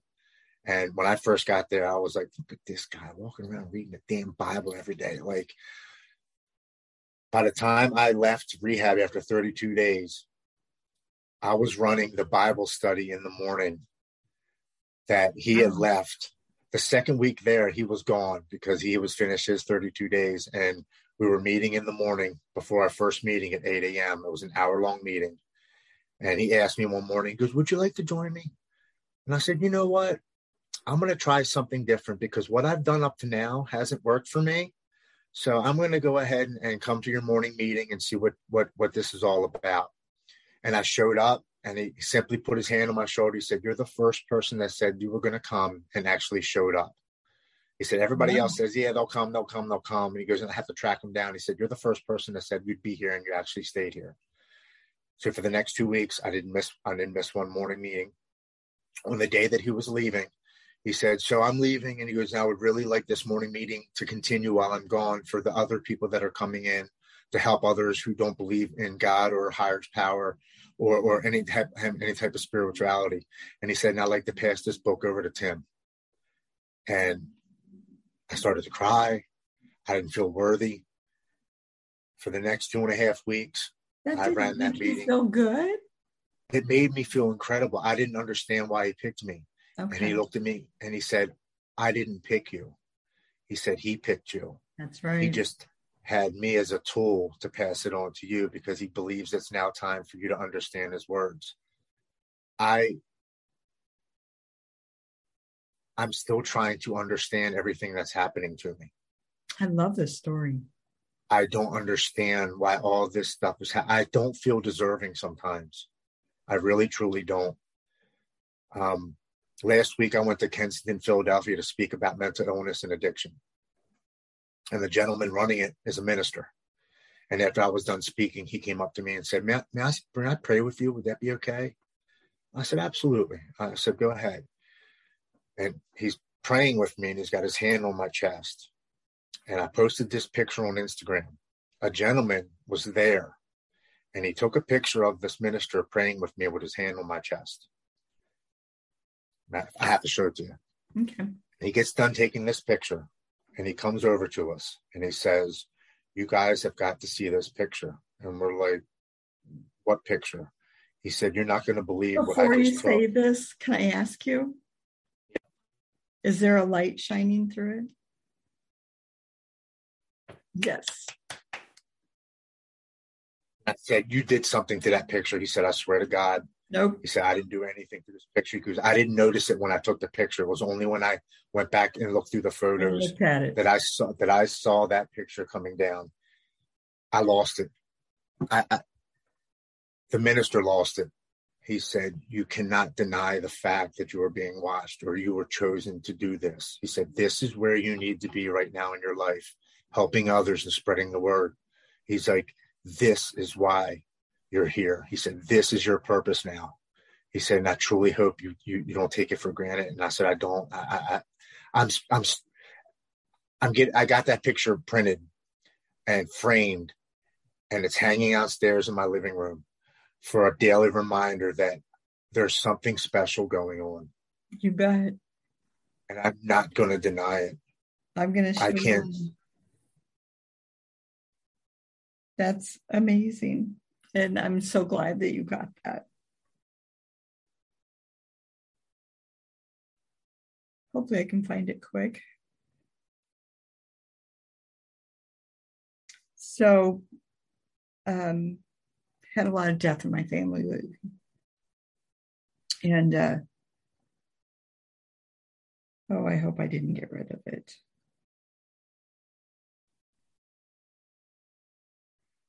Anyway, my aunt, uh, I've got it. Okay, so my aunt lost her husband, so my uncle, um, in August, and she's been having a really hard time. Well, it was just last week was their um, wedding anniversary, so she wanted to go to the cemetery and take some flowers, and she asked me to go with her. And re- she's got a lot of kids. The reason she asked me is because you know, there's a lot of people that don't believe in going to graves. Um, and it's not that we think anybody's there, it's more of an honor thing. You know, we know that it doesn't, just like you can talk to God anywhere, you don't have to go to a building, a church. Not that a church isn't good for you because that's community, but you can, you know, I can sit right here and talk to God by myself. You know what I'm saying? Um, and I know that he's listening. And it's the same way when, you know, I've lost both my parents and, you know, I feel like talking to them. I don't have to go to the grave. They're not even there. You know, I know where they're at. So I can sit anywhere. Going to the grave on special occasions is more of an honor thing. For me, it's yeah, so, yeah. but I always, I still sit in that quietness and talk to them um, but like I said, I could do that anywhere. But anyway, my aunt knows that I I always go to my brother's graves and and my parents and and I take stuff, and that I don't have a problem with that, or and I don't think that it's that they're there and whatever. So she asked me to take her, and I did, and so she went up and she put her stuff on the grave and everything, and she asked me if I could take a picture, which I did. And and I did look at it and there was there wasn't the light shining through or anything. And then as we're walking back to the car, she started crying. And I said, "Would you like me to pray with you?" And she said, "Please." And so I put my arm around her and I prayed. And I and I just asked God to take that sorrow away from her. And and she she's a very strong believer. Um, that's what's got her through all her struggles. But anyway we got done praying and she said can you get a quick picture of the two of us? So i did. Let's see here. It's nowhere else either. It's right down on you. Right down on me she said let me see that because i said every time I have went to my mom's grave, my dad's grave, my brother's grave, right after I get done praying, I take a picture of me being there and I get that light. There is no other explanation. That's that's God's light shining upon us. I had an experience in March 16th of 2017 that I ignored. And I continued to drink for the next four years, and it was the more it was the most I ever drank in my life. And I, you can't not I, tell that experience. I, am about to tell. So I couldn't stop drinking. I, I stopped the pain medicine, but I still couldn't stop drinking. Okay. I didn't know why. I just couldn't stop. And there's a nice little reservoir down here in Maryland, and um, Unfortunately, my senior year of high school, my best friend lost control of his car and hit a tree and lost his life at the age of 17. And there's a memorial on the tree. There's a book you can write to him. There's you've never it's still there. People put flowers on it. March 16th of 2017. I, I'm driving through the reservoir and I'm beating the steering wheel and I'm yelling up at the sky, why am I here? What is my purpose? Please tell me why, why am I going through this? I was, I just need a damn sign that I'm not alone, that something out there is watching over me. And I get around the bend and I get to the tree where Bill, my, my friend Bill died. And I get out of the tree, I get out and I'm touching the tree and I'm like, Bill, I just need a sign, man. I, am a, I'm a piece of crap father and a husband and a son. I can't stop drinking. I don't know what to do. I don't know my purpose in life. I can't get it together. I, just need a sign that I'm and I'm not alone. That, that that I'm here for a reason. And I get back in my truck and I go to leave, and I'm crying. I'm crying pretty good. And instead of parking on the right hand side of the road where you're driving, I pull off to the left hand side of the road when oncoming traffic. And I sit there and I park, and I think maybe 10 minutes goes by, and I'm still crying. And this car pulls up in front of me, and we're bumper to bumper. And uh, I see the man get out of his vehicle, and he has his dog. He's about to go walk over to where the water is. And I look up, and I realize it was my best friend, Bill, who passed away. It was his father, whom I haven't seen since 1996, 19 years earlier. I get out of the vehicle and I see Mr. Bill, and he looks at me and he says, Timmy. And I fall to the curb and I start crying. And he goes, What's wrong? What are you doing here? And I said, Mr. Bill, I'm an alcoholic. I, I can't stop drinking. I've hurt everybody in my family. I don't know what to do and he comes over to me and he puts his hand on my shoulder and he says, Timmy, I'm not even supposed to be here this morning. My bags are packed. I was supposed to leave for South Carolina at 6 a.m. this morning. My wife came to me in a dream last night and told me to come here at 10, at 10 a.m. this morning. He said, I truly believe this is why I was here to come and see you. And I said, Mr. Bill, I just stopped at Billy's tree and asked him to send me a sign. And he said, Timmy, Miss Denise came to me last night and told me to be here right now. He goes, I was supposed to leave four hours ago. And we hugged. And I didn't acknowledge that specific event. For the next four years, I drank the heaviest I've ever drank in my life. My addictive personality told me it was okay because something's watching over me and I'm going to be okay. Oh, that was the disease of addiction telling me that I was being protected and that nothing was going to happen to me. So I didn't have to continue to stop to I didn't have to stop drinking. It wasn't until the day before I went to rehab. I got kicked out of my home. My wife couldn't take it anymore. You finally did I, it. I, I wrecked my brand new truck. I hit something on the way to the liquor store. I don't remember. I got up the next day to go drive. My wife said, Go look at your truck in the driveway. And I went and looked. She said, You don't know what you hit, do you? And I said, No. She said, You can't stay here. You got to go figure it out. So I drive my truck to my friend's house. Were you his, still his, were you still drunk? Um, I believe so. Yeah, I was always drunk at that at that point. I, I was drinking Fireball whiskey. I was drinking 25 miniatures a day the last year of my alcoholism, and they're two and a half shots a piece. So I was drinking 60 shots a day of of whiskey. How's your liver? Uh, when I got to rehab, it was almost four times what it should have been. And the doctor told me if I would have continued to drink like that, I wouldn't have made it to 48. So like it, it goes along the correlation of how this all happened at the right time. I get to my friend's house and he goes, Well, you got kicked out of your house. Let's go to the bar. I'm like, Okay, sounds good. We go to the bar. Oh I leave the bar. The, set, the day after I wreck my truck, I leave the bar and I rear end somebody. Oh my God. It hasn't even been 24 hours. I get out. Guys, uh, guys, okay. The, actually, the back of his car was fine, but my front bumper was messed up. I, I, slapped the guy on the back of his on his shoulder. I said, "I'm out of here." I got my truck and I took off. I was completely drunk at that point. Get to my friend's house. I'm like, I can't stay here, man. I I, I got to go be by myself. I go to a park and ride and sit there for 48 hours and listen to sad ass music and drink for 48 hours. Just doing Again, you should have had a, alcohol poisoning and died. I have doing the whole, woe is me thing. I'm a piece of crap. I don't deserve anything. My kids deserve a better father. My wife deserves a better husband. The whole blame game thing. After 48 hours of having my phone off because I didn't want to hear nobody, I turn it on at seven after 10 in the morning. Two minutes later, at nine after 10, my childhood friend Brandon calls me. He says, Lodging, what the F are you doing? And I said, I'm in my truck. I'm drunk. I'm cold. I'm hungry. I'm tired. And he said, Good. That's what you need.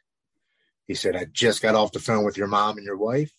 We have a plane ticket sit, sitting for you tonight at 8 p.m. You're going to go down to West Palm Beach, Florida. Going to go to Banyan Treatment Centers. He said, and I promise you, if you get on that plane, everything that you've lost, you'll get back 10 times fold. He said, just get on the plane. So I hang up. My wife calls me like 20 minutes later. She's like, I just got talk uh, just talk to Brandon. Please come home, pack your bags, take a shower, try to eat something, and try to get a nap because it was only like two o'clock in the afternoon. She's like, Your plane leaves in six hours. I said, Okay. So I get home, take a shower, couldn't eat. I've been drinking for 40 hours. My stomach was messed up. I couldn't eat. Sitting on the edge of the bed. And I start getting anxiety.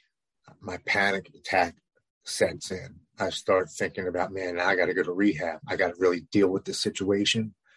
Oh my God. And it became overwhelming for me.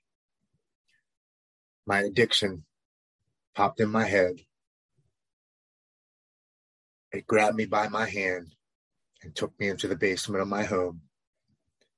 They put a rope around my neck and stood me on a bucket and told me to step off.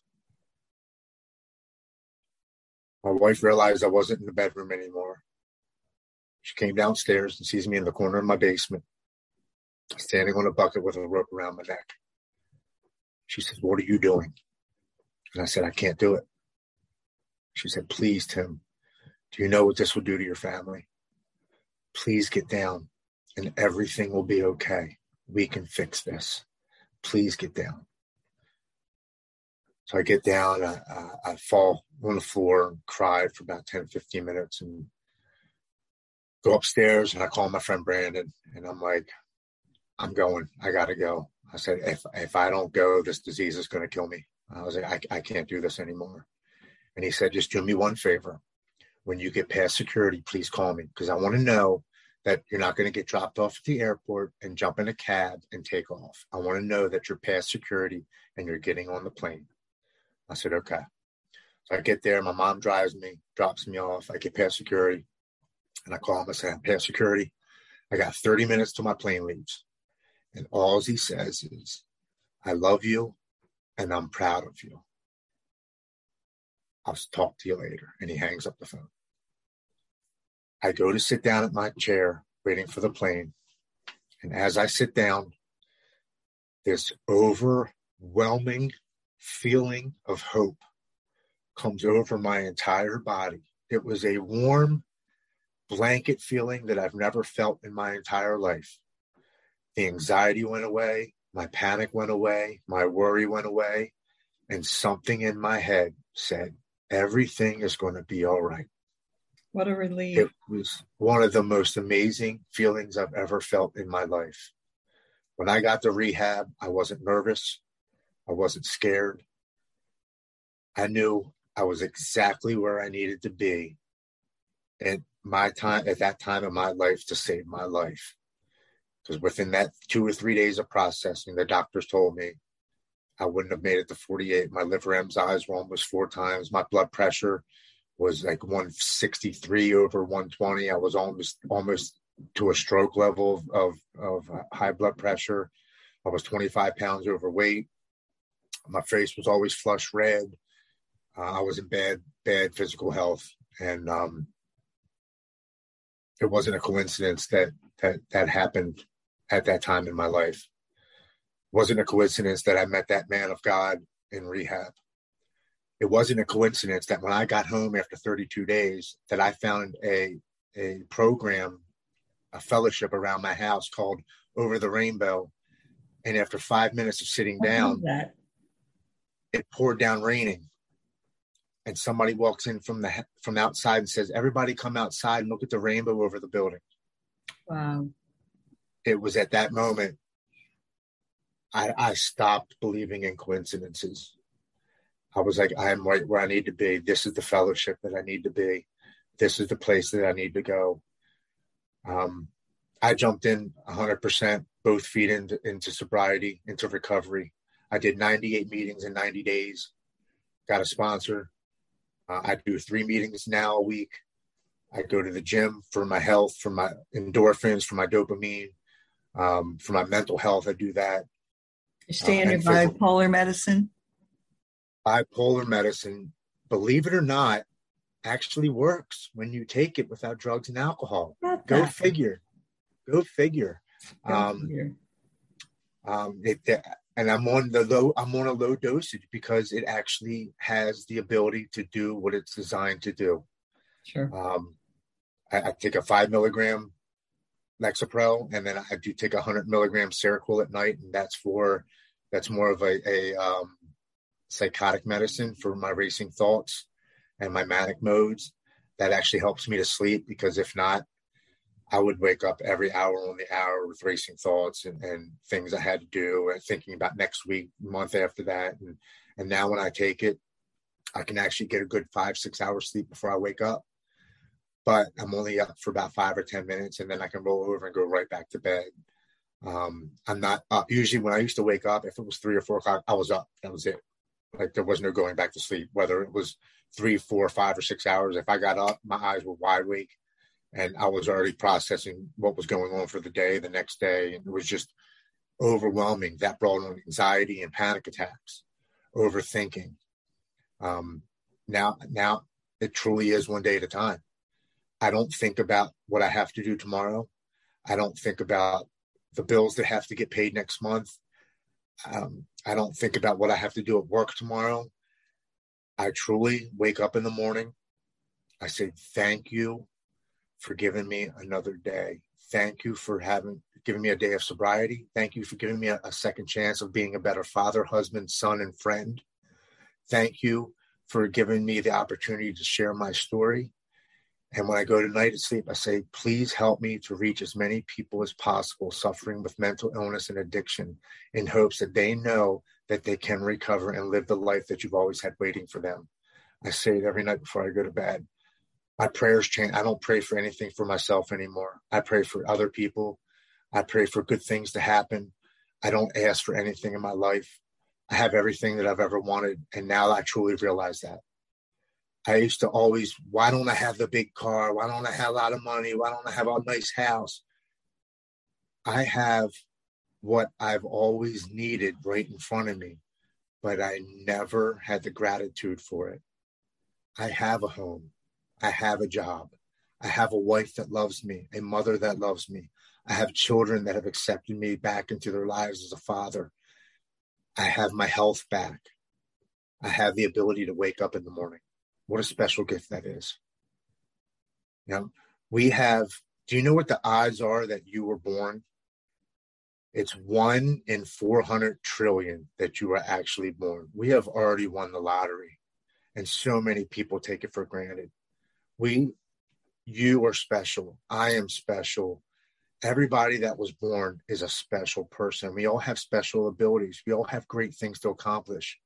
They say the greatest loss of gifts is in the cemetery. That's where books are unwritten. Movies were, were never made. Where stories came to an end. They're never never able to to live to their fruition. We have a, a chance to to change somebody's life. So that's what I'm going to do. I'm going to try to change one person at a time. It's that's I all. If I can no reach, doubt in my mind that that's what you're doing. No doubt whatsoever. Don't ask for anything anymore. I just I just want to help people. That's all I want to do.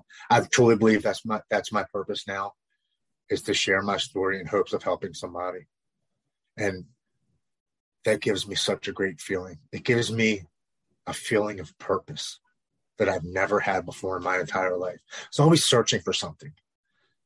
I was always searching for I always thought I had something special, but I never knew what it was.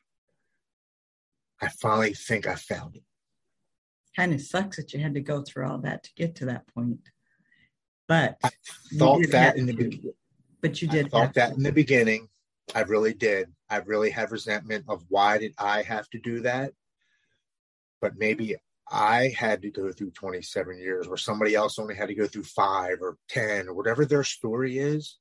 Maybe I needed 27 years because something big is, is, is waiting for me. And I needed that 27 years of experience to be able to accept what's coming. Well, I was going to say it all comes in, and if you're ready for it or not. And it just took you longer to get ready. But look at look at the amazing things that you're doing now. I love it. I'm it this has been very, very powerful for me. I don't know if you've seen me cry several times. Um and please I, I tell everybody this, it really makes me mad that parents are still teaching their boys that they shouldn't cry, that that's not a manly thing. I am so sick of that. To me, it doesn't matter if you're male or female. It shows me sensitivity. It, it shows me a kinder person. It shows me that it's you have emotions and that's okay to have emotions. Um, and that's the way I have a boy and I've always taught him I don't ever want you to hold back. Doesn't mean you're a crybaby. It means you have feelings. It, you know, and the other thing is, if we cry, we have, a lot of people don't know this, but we have these tear ducts in here that actually open up and they release endorphins, which actually helps you feel better. So, a good cry, there's nothing wrong with it. Whether you're sad or you're happy, because I cry when I'm super happy too. I, I'm just a sensitive person. I mean, like I see, like, like I started crying for you not because I was sad because I was happy that you found where you needed to be, that you found that purpose. That wasn't a sad feeling in me. That was a happy feeling, but uh, that still brings tears to my eyes. If I see somebody that has absolutely nothing and they win the lottery, I cry because I'm happy for them. yeah, So, and I'm not a big crybaby. Like I am probably one of the strongest women you can meet. I've been through so much and I and I just keep fighting. But I have a I have a heart, a sensitive heart, and and that's okay. That's okay. So I want you to know that's okay for you too, because there was a couple times when you got teary-eyed. And I love that you can do that. I love that. I have to. I have to be real. I, I can't. I don't write anything down. I don't go over what I'm going to say because raw emotion is truth. Absolutely. And people need to people need to hear the truth. Yep. And and the way that it affects you, it's genuine. And and it takes more courage to show emotions than it does to hold it back. Absolutely.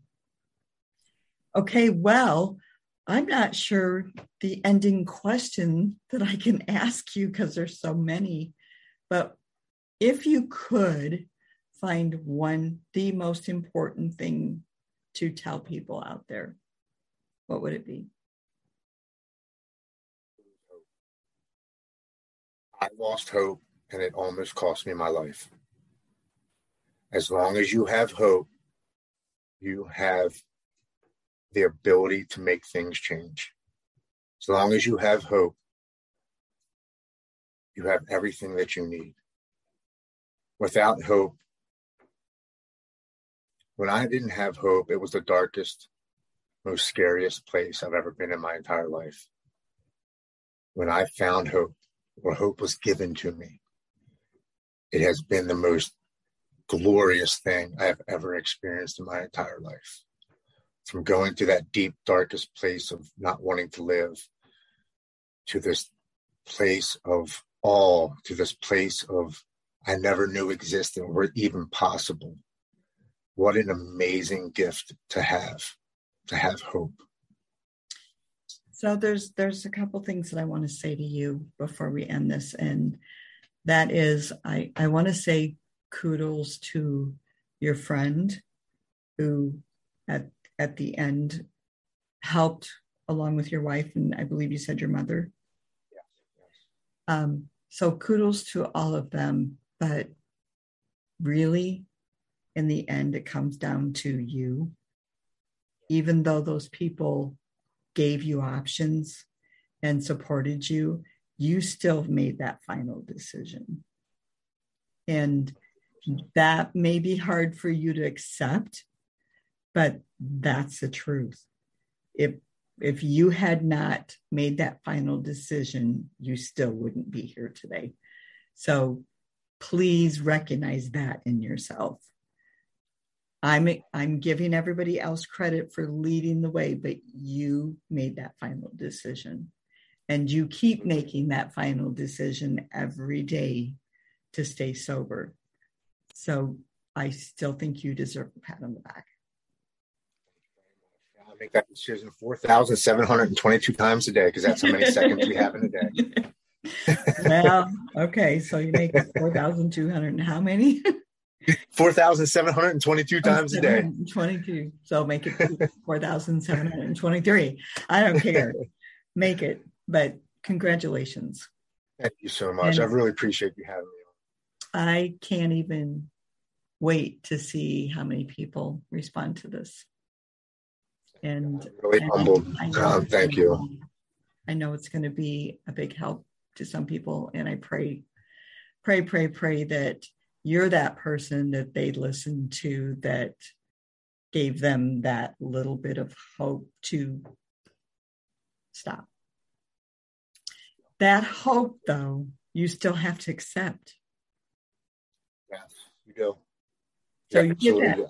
The initial hope should come from a higher power. It does come from a higher, higher power, but whether you listen or not is the key. I was lucky enough to experience that. They say some people don't. I was, and I'm not going to ignore it this time. I can't. Don't keep on doing what you're doing. Thank you. It's been a pleasure. And I, I, you know, tell your wife too that I said that you're amazing. And I thank her for letting you come on here because there could have been things she wanted you to do. So she's probably sacrificing something too. Um, she, she gets to watch her TV without me sitting there trying to change the channel. She's loving this. Are you one of those? Are you one of those that changes the channels when commercials? Waits for me to go to bed so she can watch her Grey's Anatomy or just just us or wherever it is. Yeah. well, still, she's amazing too. You, you know, she's went through a lot and she's still standing behind you, and so she deserves that too. And your children and and your 23 year old daughter who took did she take it upon herself to get those books? And she and she texted me quotes out of them and she said i'm starting to understand dad like I've teared up at that. She took it upon herself to get a book to read up on why her father was an alcoholic. Yeah. I didn't ask her to do that. So that's amazing too. So kudos to her. And in ending this i'd love for you to do me a favor. Um, the last person that I interviewed, I, I actually got his book. Um, I think it's something that you could use. It's it's a very quick read. It's like 132 pages, um, but it's called The Ego Cleanse. I did put it on my stories. I'm going to post it again tonight if you're following me. Yes, I am. And I'll give you the link to get it. Okay. But I I read it because I do my homework for whoever I'm going to interview. And when I got into it, I couldn't stop. And 132 pages isn't very long, but no. man, did he hit home on so many things. You'll love it. Awesome. Yeah, I'm down. I, I, I've been reading more books than I've ever read in my entire life about recovery and myself and spirituality. So I'm, I'm open to hear anything. Now, I have Kindle Unlimited, so I just did the Kindle version. So and and now when I just got my update on my Apple last night, I can read my stuff up and down instead of sideways. So I love it. Um, it just the update was just last night, and that's one of the first things they said. You can now read your going this way. So that's kind of cool. But anyway, the Kindle's four ninety nine if you don't have the unlimited. So that's you know cheap. But Yeah, I don't I don't know if you have an iPhone or not or an iPad. Regardless, both. I think even Android you can download Kindle on, right? I'll check on my when we get off here. I'll go to my iPad and check it out. Yeah. Anyway, Yeah. it's it's amazing. I think you'll get through it really quick, and I think you'll learn a lot. But okay, with that, thank you so much for being my guest. I'm super excited to hear what everybody has to say. Um, would you like anybody to reach out to you? Do you want to give your Instagram name? If if anybody wants to ask me any questions, or if or if you're doubtful in your recovery, or if you're having any issues mental illness wise, or or or if you need some help with fitness or, or anything like that to help you really become a, a better human being, um, they can find me at T L O D G N at T Lodgen. Um, I post my before and after pictures of when I was drinking and how I'm sober. I post my podcast. I post motivational things on there. So I truly like to do a bunch of positive stuff. I'm gonna pull you up right now. Ah, it's T what? At T L O D. Oh, at T. Yeah, at T L O D. Do I have to put the AT in there? Or No, the, the at symbol. oh well, I just because I think I follow you already, so I can just put the name in T L O D G E N. T L O G. L O D is in dog. G E N. Oh, for Logson. Yeah.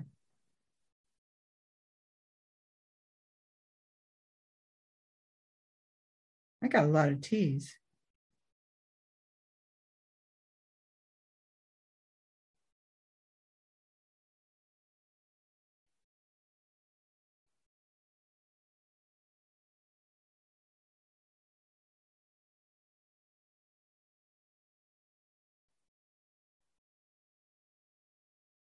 This is weird. There's a T Log podcast. Are you part of that?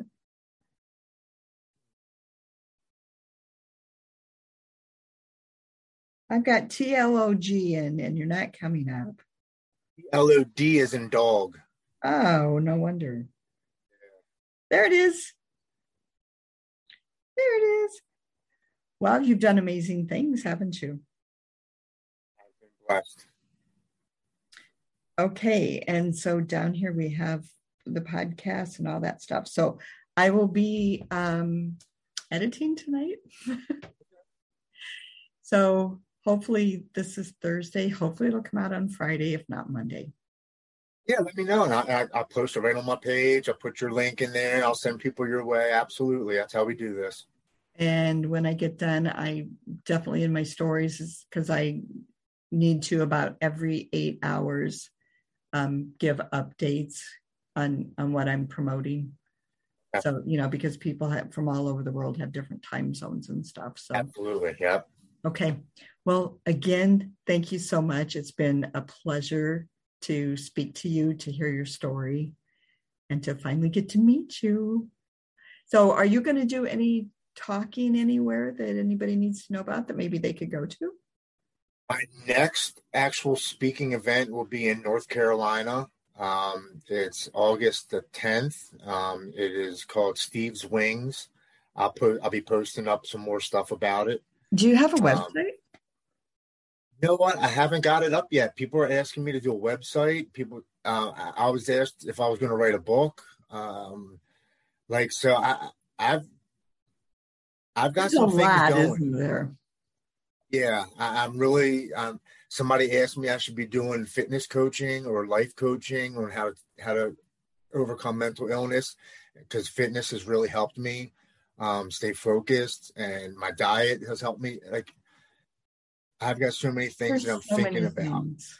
It really is. I, I'm just trying to stay grounded and balanced. Um, Now you need to see a life coach, which I'm one of them, by the way. But no, a life coach that actually helps you figure out a direction because, like me, I have so many different options and things, and too many probably at one time. But I have to finish figuring out where am I going to end up being. I own a boutique, a fitness center. I podcast. I I run fitness courses, teach one on one. Yeah, um, there's a lot with me too. And no, my only addiction is chocolate, which don't you laugh? Don't you laugh because it's real. It's real. It's sugar. It's sugar and it's not good for me. And I could become a diabetic. But the worst thing is that I actually cannot just eat one. And that feeling of uncontrol that I do not have control is horrible. People laugh at me and go, oh, man, I wish I had that addiction. I, first of all, I did live through all the addictions in the family. And I have a brother that is still an addict and he's never done anything for recovery. So he just went from meth to, he had to stop it because he had um, a stroke. And they've got, he's got bleeders in his legs that they can't take out because it would kill him. So he's got a leg that's paralyzed, basically. He doesn't have, well, it's not paralyzed. He doesn't have any feeling, though, in it because of those blood clots, but they can't take him out. So God is still talking to him with all these things, but he's not listening. He did quit doing the drugs and he went straight to whiskey. And, and so he's doing whiskey. And I pray for him every day he won't listen to my podcast because he doesn't want to accept that he's in there somewhere um, and that's his that's his right so pray for him please absolutely um, anyway why was it? oh he he says he makes fun of me when i tell him how bad my sugar addiction is and the, because he says, "Oh, you're the perfect one out of all of us. You didn't do the drugs and you didn't do the alcohol." And I'm like, no, I unfortunately had to watch it all and experience it all. And my dad, I actually, so I will tell you that story real quick, but I'm going to stop recording if you don't mind and let everybody know where they can also find me. I'm struggle winner. Hey, everybody. And that's struggle underscore winner. And look, my Life Struggles podcast is another page, and that's where I'll be posting a lot of my podcasts too. So thank you again. Love your story. And we will see you or hear you on our next podcast.